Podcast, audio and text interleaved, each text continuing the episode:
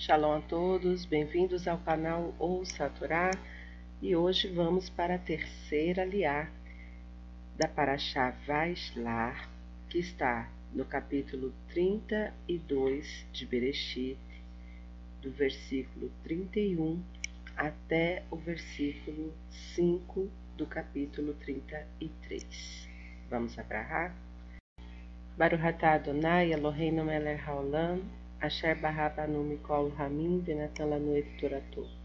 Baruch Atah Adonai, mantém a Torá. Amém. Bendito sejas tu, Adonai, nosso Elohim, Rei do Universo, que nos escolheste dentre todos os povos e nos deste a tua Torá. Bendito sejas tu, Adonai, que outorgas a Torá. Amém. E chamou Jacó o nome do lugar Peniel, rosto de Deus, porque vi o anjo de Deus face a face, e foi salva a minha alma. E nasceu o sol quando passou Peniel, e manquejava de sua coxa.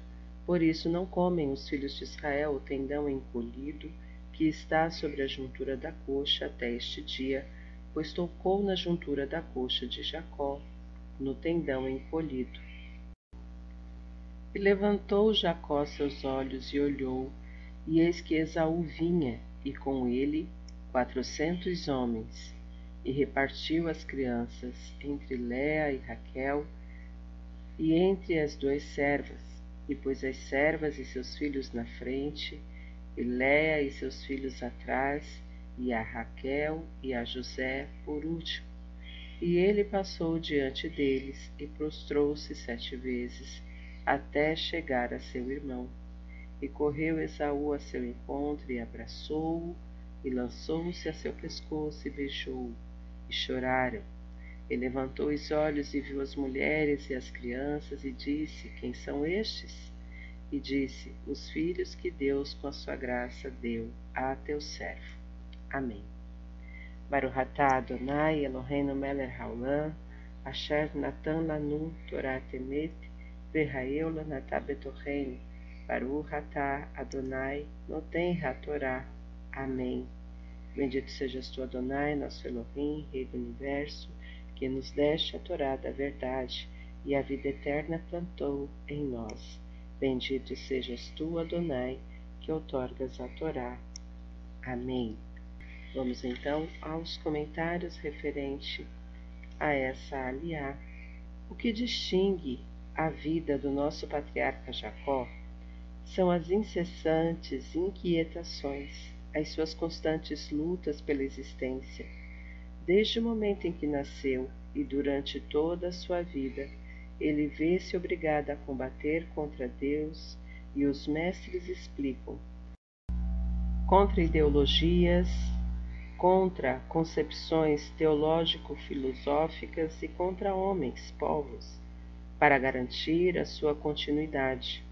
A Torá descreve-nos Jacó como sendo igual a qualquer ser humano, com todas as suas fraquezas, como homens que une em si as qualidades de Jacó e de Israel. Jacó como homem de luta e Israel como príncipe de Deus. No começo era Jacó, mas, depois de ter passado por inúmeros conflitos e combates, ele torna-se um Israel. E essa contenda é tremendamente longa e duradoura, pois desde o momento em que abandonou a casa paterna até o dia do seu regresso à pátria, não parou de travar combates.